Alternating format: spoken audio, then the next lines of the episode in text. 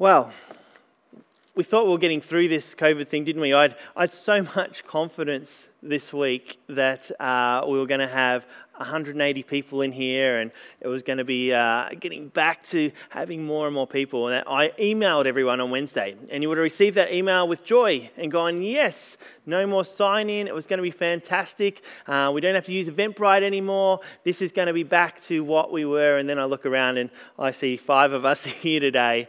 Um, we're becoming a little bit more adjusted to, to pivoting in quick time, though, aren't we? And this morning, I want to say thanks to, uh, firstly, Josh and Josh, who have set things up for us to go again online. Um, they've moved really quickly to help us do this behind the scenes, and a big thanks to them. But also for Alan for leading us. It's his first time worship leading here at church, and he's got to do it to an empty church. But what a great job he was able to do. And, and for, for Mel, who stepped in this morning um, to, to sing as well. Thanks to all those guys who brought the worship to us. It's a blessing that we can keep worshiping, and distance, physical, isn't going to stop our worship. So, wherever you are this morning, I trust that you're able to worship in song, and that as we uh, focus on the Word of God this morning, that you can engage in a way that causes you to consider the importance of the connections that we can make um, not just the, the wider church connections, but deepening our connections, our relationships with a smaller group of people to encourage one another and build one another up, as Thessalonians 5.11 tells us to do. So as we, be, we, be, we be, yeah, excuse me, as we began our new series last week, looking at the numbers 72, 12, and 3, we heard last week of Jesus' call to this wider net of people who are following him to, to go out in faith. To be obedient was more important than the result. The results came, but the obedience was important. The 72, they returned from their obedience of going, uh, buzzing with their experiences, and in themselves, they grew in their own following of Jesus. Today, we're going to come in a little bit on those concentric circles on the 12 as a focus of the 12. The disciples, they were the ones that were called out of obscurity and into this new life, new way of living, this following, this learning, sometimes making a bit of a mess of it all and beginning in the end what we now know as the church. So we're going to hear about this small group that changed the world. When I, uh, when I first started going to church, I was invited to a small group. we met at a, a friend's house, and because I didn't feel that I had a whole lot of insight to deliver in that situation, I often sat with my sort of Bible, head in the Bible, and just sort of hoped that I'd slip into the background a little bit, uh, having to say nothing at all. And most of the times that was the case, I think the leaders were very uh, uh gracious towards me. But every now and again, I'd be asked about something that we were talking about, asked to tell me what I felt um, or read something from Scripture. Now, I learned um, from those early days of my faith, and, and as I look back, I, can't remember specific conversations. I can't remember all the things that we were talking about. But those times in a small house in Dingley were massively influential in my faith development. And it wasn't just the fact that the, the Bible was taught to me really eloquently, it probably was, but it was having other people, sort of my age and uh, my sort of stage of life, exploring how to make things we were learning become lived out behaviors in school or at the footy club or when we went out as mates or when we were at parties. All of these things were lessons in living a life worthy of Christ, and we did that together. I can categorically say that if I tried to do this Christian walk on my own back then, I wouldn't be here speaking to you today. I did quiet times as I got taught. I'd do that alone. I'd try and pray as much as I could. I was even passionate about sharing my faith, and I feel sorry for my mate Richard, who uh, in year 12 especially got to hear all about my faith probably day after day. Um, but if I didn't have that small community, plus the larger worshiping community of the church at Dingley Union Church, where I became a Christian, I dare say that the drawback to the footy crowd and the community, the striving for success in my own life, in my footy uh, career, all that sort of thing, may have been too great for me to do on my own. Yet, God set me up with a structure, a smaller group structure from my very starting point in faith. And for most of my faith life, I've been part of a small group. So I can't speak highly enough of being part of what we call connect groups here at KSBC. And if you've never been in one, I highly recommend that you explore what it looks like for you to be in one. We've got plenty here at the church, but we'd also love to have more and see more people engaged in small groups. But I also know that adding another thing to the already, already crowded life isn't what you want to hear this morning. In fact, it was only three weeks ago I was asking you to get into a rhythm of faith, not to be too busy that you'll miss out on your faith or that your faith gets involved, uh, engulfed into this busyness. You know, these snap lockdowns actually sometimes can be a circuit breaker to making sure that the, the busy parts of life that creeps in is, is stopped for a few days. Solara and I we were lucky enough to go on a date last uh, yesterday. Um, we went uh, on, a, on a trip out. Um, I know you're not allowed to, but we were because we went and got our COVID vaccinations. A great way to spend a date afternoon. Uh, very romantic, but it allowed us to slow down and go for a drive together um, and just to be together. Um, we had the needle stuck in our arms and it's hurting now, but apart from that, it was fantastic. but today I want to challenge you that regardless of the stage of life or faith journey that you're in, to seek to be a part of a group. Because as we will see through the scripture, Jesus called out the few from the many. He took the disciples away from the crowd. He brought them into a more intimate community where he was to walk with them, he would teach them, he would help them to prepare for the ministry that was to come. Something I'm sure that when the disciples, the first 12, came to him, probably weren't ready for or um, thought they'd have to do. It was something that Jesus couldn't do with the bigger 72 or even the crowd.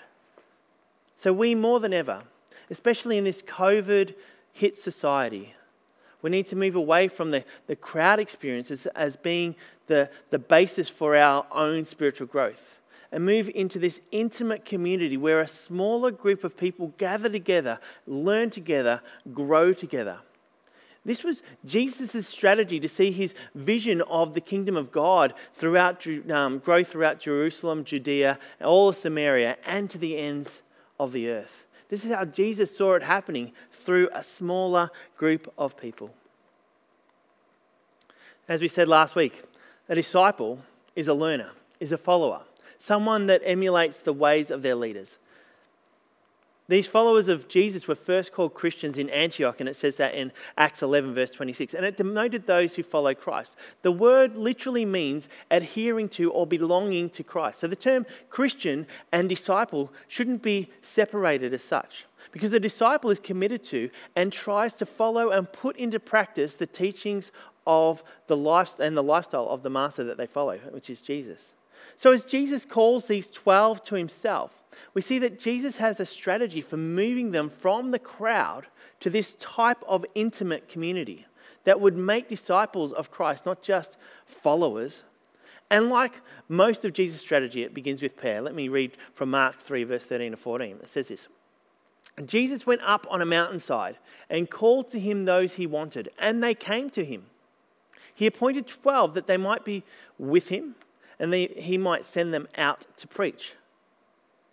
Luke 6:12 is a little more elaborate in his description of what happened that night. In Luke 6, it says, "One of these those days, Jesus went out to a mountainside to pray and spent the night praying to God.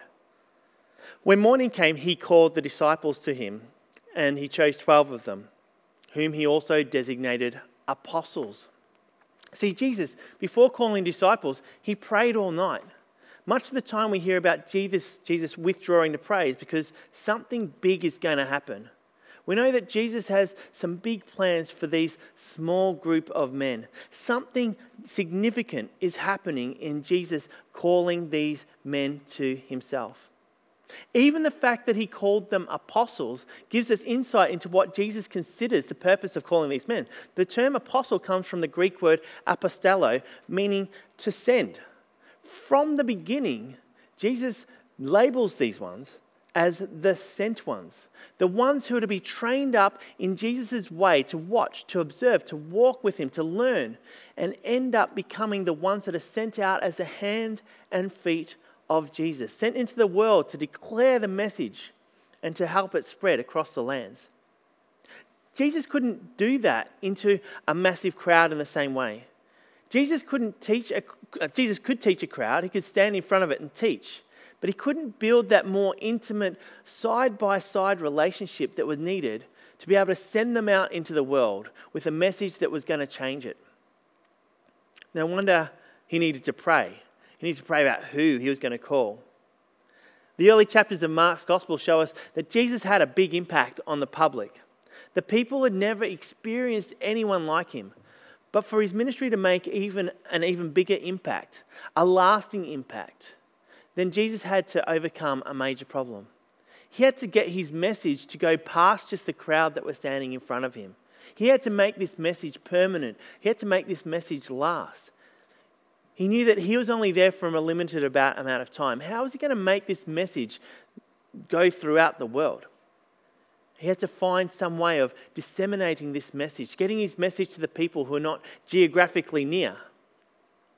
In an age where there was no such thing as a printed book or a newspaper, no radio, no TV, no internet, no uh, Facebook, no Instagram, no Twitter, no ways of reaching beyond just the immediate that were in front of them.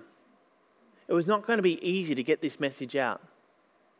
Jesus' solution was to take, a, prayerfully take a group of people from the crowd, from that bigger community, who had become his disciples, who had become his devoted followers. This was really significant. Jesus needed to pray. After a distinguished performing career, virtuoso violinist Jascha Heinzweitz, don't know if that's right, but anyway, he accepted an appointment. He took uh, away from his career, he stepped away from his career and accepted an appointment as professor of music at UCLA. When he asked what had prompted his change of career, Heinzweitz replied, Violin playing is a perishable art. It must be passed on as a personal skill, otherwise, it will be lost. Jesus chose 12 men to receive that hands on instruction, that personal skill that he could train, that he could disciple, that would disciple others, that the message of Jesus would not be lost. Jesus had to pray. Jesus had to pray about who was coming on board as these 12 because they were so important. Jesus' strategy for, for the developing 12 when they got together was, was, was different. He had a plan. Verses 14 and 15 of Mark chapter 3 tell us the plan that Jesus must bring to the table here. It says this He appointed the 12 that they might be with him and that he might send them out to preach and to have authority to drive out demons. So, firstly, Jesus chooses the 12 that they might be with him. Jesus chose them that the chose them that the influence that he had would rub off on them at high school, I had a few friends, but there were two that we did everything together Paulie and Glennie and myself. Um, and I, yeah, I'll tell you what they call me, Petey, just to make it Paulie, Glennie, and Petey. It's all sort of worked. It's a bit embarrassing now, but anyway, it was Petey. Anyway, we hung out at recess and lunch. We were at each other's houses after school. We were at each other's houses on the weekend. We hung around each other so much. We went surfing together. We did all this stuff together. We ended up talking like each other. We did the same things together. We dressed the same. It was all the same. It was this be with factor. Because being with someone on a daily basis brings us to be like them. It just happens. It's a natural flow. Paul in 1 Corinthians 11, verse 1, tells his readers to imitate me just as I imitate Christ. He says, Become like me, follow me, be like me, because Paul's hope is that in being like me, it's going to be, it's going to lead you to be like Christ. They can see Paul's life, a life that he's living out of his conviction about who Christ is. For Paul, in Philippians, it says, to live is Christ and to die is Cain. So live out that, and you're going to be living like Christ. Jesus was bringing the 12 on so that they might be with him, this be with factor, that they might be like Christ as they walk with Christ. It's a personal challenge for us every day, isn't it? Are you being like Christ? Have you spent time with Christ this week? Have you heard from Him through Scripture? Have you spent time in prayer with Him? Because as we are with Christ, we become like Christ. And as we become like Christ, we live out Christ in our world. And as we gather in smaller, intimate communities, we become like those who are in that smaller, intimate communities that are also living like Christ. We rub shoulders with one another. We rub off on one another. Jesus, He chose us, His followers, to have influence over others. His plan is to change our lives that we may change the lives of those who we encounter. That's the first part, the be with factor. The second part of Jesus' plan is that he might send them out to preach. Jesus wanted these, these people to be his representatives. And we think, well, hang on, Pete, I'm pretty comfortable sitting at my home right now, feet up, slippers on. I can leave the preaching to you, Pete, that's fine. But the reality here is that not everyone wants to hear my voice. And the verse doesn't say um, that he might keep them comfortable and in the church to preach. Jesus isn't thinking 2,000 years down the track when uh, Kilsyth South has got a great building and a, a nice PowerPoint image and got it all sorted out. No, we're told that Jesus will send them out. We saw him do this with the 72, the larger crowd last week. And before the 72 were sent out, the 12 were already sent out. He says, And Jesus gave them power and authority over all demons to cure diseases. He sent them to preach the kingdom of God and to heal the sick, and given all authority to preach. That's in Luke 9. It was a chapter before we read last week. They might be this mix of people in this society, but Jesus wanted these men to be his representatives in spite of their differences in temperament, in their background, their personality, these were the ones that Jesus wanted other, to tell others about him. They themselves have been brought to Jesus in order to win others, fishers of men. The Greek word used in this verse translates as sent out. It's, it's, it's quite a violent word. It was used for sort of throwing out the rubbish, to, to thrust out. The idea being that sometimes they might need a good old push to get them going. Sometimes this is what we need to, to live out our faith in the community, isn't it? We just need a good old push. We might have the heart to, the want to, the longing to, but sometimes we just need the kick and the push to do it. In my late teens, uh, I did my first youth dimension coffee shop.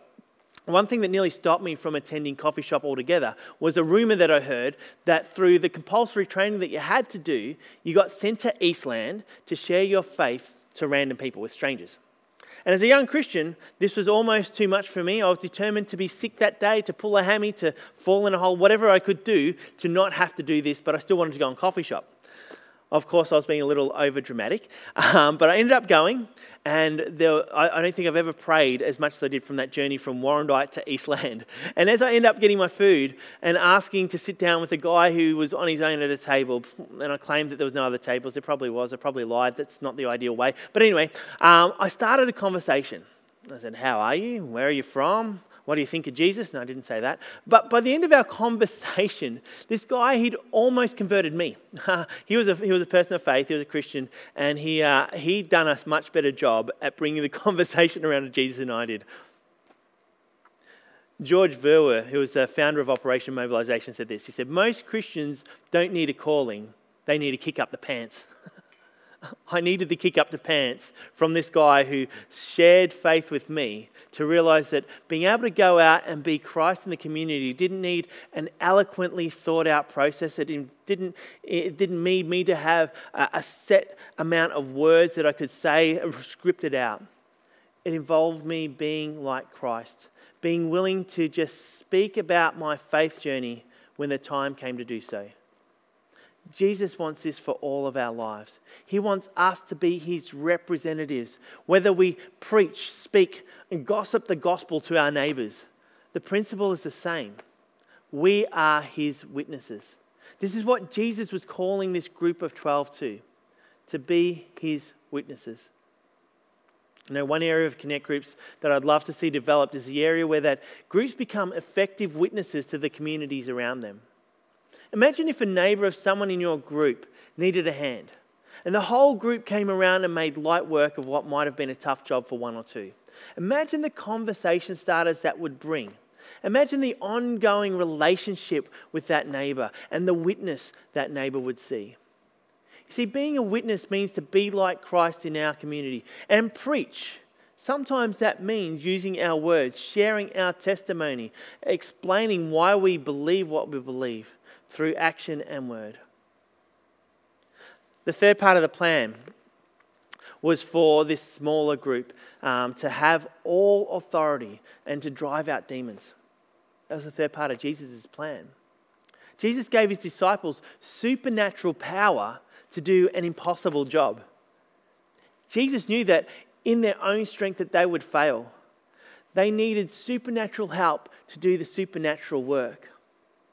Likewise, Jesus has given every believer, you and I, supernatural help to complete this work that He's still got in store for us. Acts 1, verse 8 tells us, But you will receive power when the Holy Spirit comes on you, and you will be my witnesses in Jerusalem and in Judea and Samaria and to the ends of the earth. You are equipped to be witnesses, equipped to pray for miracles, equipped to have faith that can move mountains. Because we're not living in our own strength. Jesus, he called the disciples to him. He knew that together with the Holy Spirit, they would do great things, not in their own name or in their own power, but in Jesus' name through the power of the Holy Spirit. Everyone loves the old Scalextric cars, don't they? You know, the ones where you've got the track with the little metal strips on them and the, the brush things coming out of the, the metal brush things coming out of the, the bottom of the cars. And when, you, when they sort of go funny, you start to twist them and then you poke one in your finger and it hurts for a little bit. And then you, you chuck them on the, on the track and, and the track, the, um, the metal bit of the track hits the metal bit of the car and they form this electric, closed electric root, uh, um, uh, sort of loop that powers the little car. See, for the car to work, they must be in continual contact with the metal part of the track. When the car goes flying off, because the reality is everyone had a lead finger when it came to Scalextrics, and you just pushed it down, and even though the corner was coming that would never get around, you just kept it going and just fly off. But when it didn't come into contact with the metal, it would no longer work because the contact with the power source had been disrupted. You know, having the power of the Holy Spirit in our lives means that we're living on this contact principle. We have continual contact with Jesus. We can live as Scalextric cars that always stay on the track. Keep the contact with God strong every single day. Get your routines going, the, the daily rhythm of faith going. But connect groups are a good way midweek for us to, to keep that contact strong as well. You might have sorted out this daily rhythm. You might do the daily office two or three times a day now. That's fantastic. But when we're bumping into each other alongside in a small group of people doing exactly the same thing, following Jesus, staying on the Scalextric track of faith, the stories of what God is going to do is going to explode. Disciples of Christ in this world, just as these initial 12 were used in a new way, a way that follows the life and teachings of Jesus. It's going to be continued not just for our generation, but for generation after generation as we are disciples who disciple other disciples into faith and life. Jesus, he got the 12 together not just to have an enjoyable time sipping tea and having a laugh and thinking a little bit about God. No, Jesus got the 12 together because he wanted them to make a difference in the world. You know, I'd love to see our connect groups at KSBC be world changers within their sphere of influence and beyond. And as a church, it can be easy for us to, to pl- pass the influence card to a few others. That's not my ideal, Pete. I, don't, I can't be an influencer. We pass it on to those who serve at Playgroup and into our community there. We pass the, the card on to Richie Gordon or for, for Alan, who's here this morning as they minister in schools as chaplains, making a decisive impact. They certainly do in the lives of kids, and they do such an incredible job, and we need them. But you have as much influence. See, when we move from a crowd mentality to a, a core mentality, it's then that we will hear stories of what God's doing in the lives of individuals and how they're making a difference. When we move towards connect groups that serve together in the church or in their community, we're going to hear how they're preaching up a storm of influence together.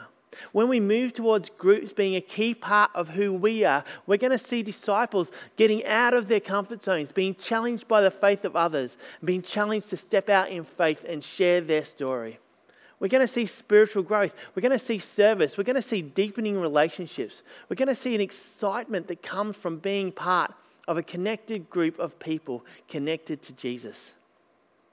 You see, connect groups, they're a place where we can pray together. We can be, be with Jesus and, and others who are with Jesus, where we can help one another but to be preachers in our world that needs this good news message, especially at this time, and that we're sent out into workplaces, schools, communities, full of the power of the Holy Spirit, knowing there's a group of people behind us saying, You can do it as well.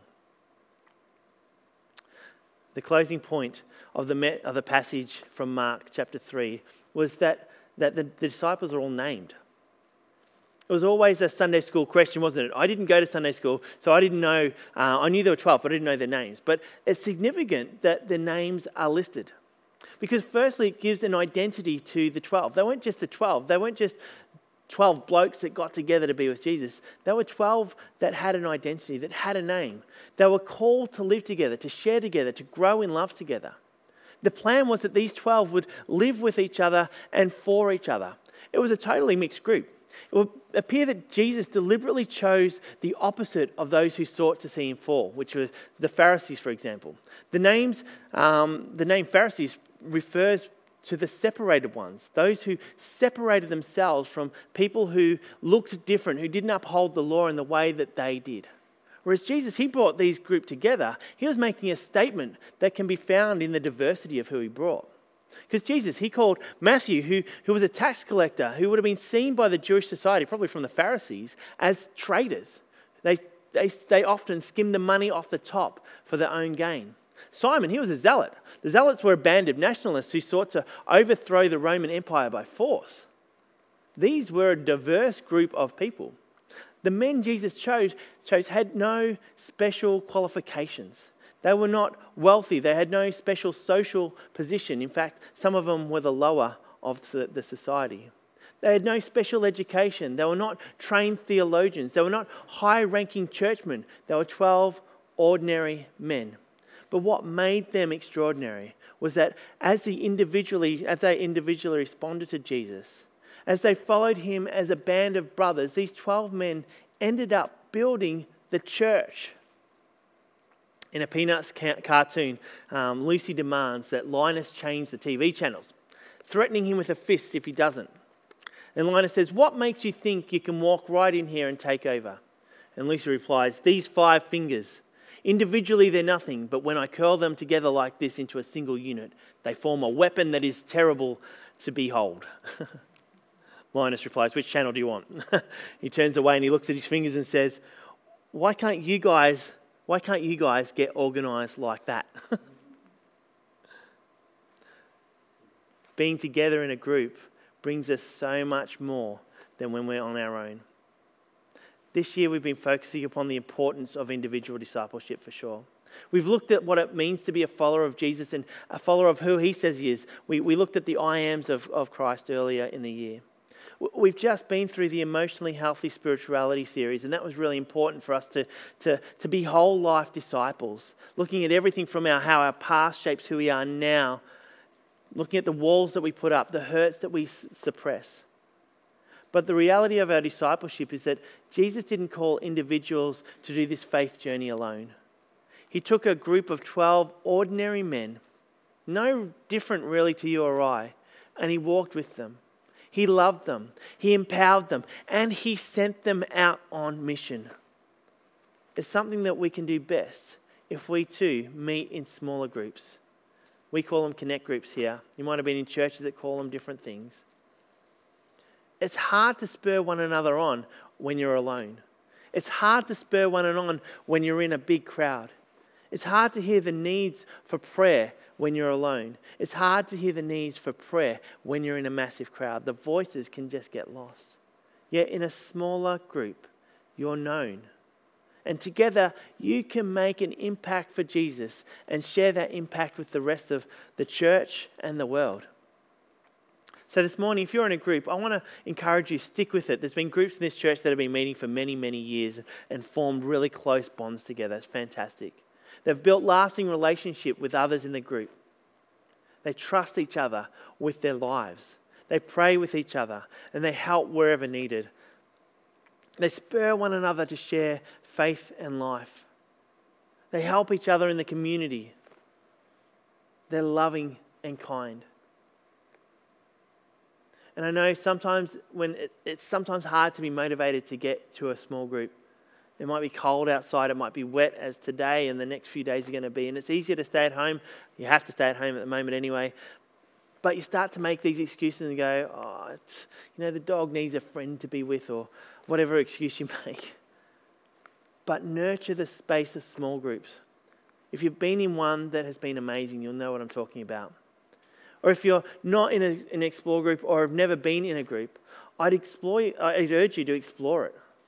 Explore getting into one. Get online on our website and hit the Connect Group tab. We've got a, a few people over the past few weeks connect with us via that tab on the website. Um, I know that one says give, but if you go to the small group ones, you can as well. Um, if you've had a group in the past, you can fill out a form online and we can get onto you. If you had a group in the past and you haven't experienced all that we've been talking about today, I urge you to try it again. If your group has bombed in the past and you've gone, that didn't work at all, I'm not going to this, keep trying. Or try something new, try a new group. Seek some other people out who you might think might be connecting well with you. We'd love to hear about some people that you want to join together with. Be ready to have an impact on one another's lives and on the lives of the people around you, just as Jesus and his 12 did. I want to see small groups in KSBC making a big influence for the kingdom here and beyond. Let's pray. Our Lord and God, we give you thanks and praise that you are good, that you have taught us that being in a group of, of um, a smaller group of people can have a massive influence on the kingdom. That God, as, as we gather in small groups through this church, I pray that you will um, bless those groups in major ways, that they might understand and continue to be connected with one another and with you. But they may also be sent into the world to preach and speak your word in and through Kilsyth South, Melbourne, Victoria, Australia, and to the ends of the earth. God, we pray that, um, that this morning, if there are those that have never been in a group or have been in a group in the past but just haven't come to be in one now, that Lord, you'll convict them to get online on our website and go to that Connect tab and just fill in the form to say, Yeah, I'd love to be a part of a group. And God, if, if this is something that people want to do, Lord, may, um, may you build up the people to be in these groups together, that it may not just be for a day or a week or a couple of months, but they may build into lasting relationships that prove to change their sphere of influence that goes on to change the world. We thank you, Lord, for your word. In Jesus' name, amen.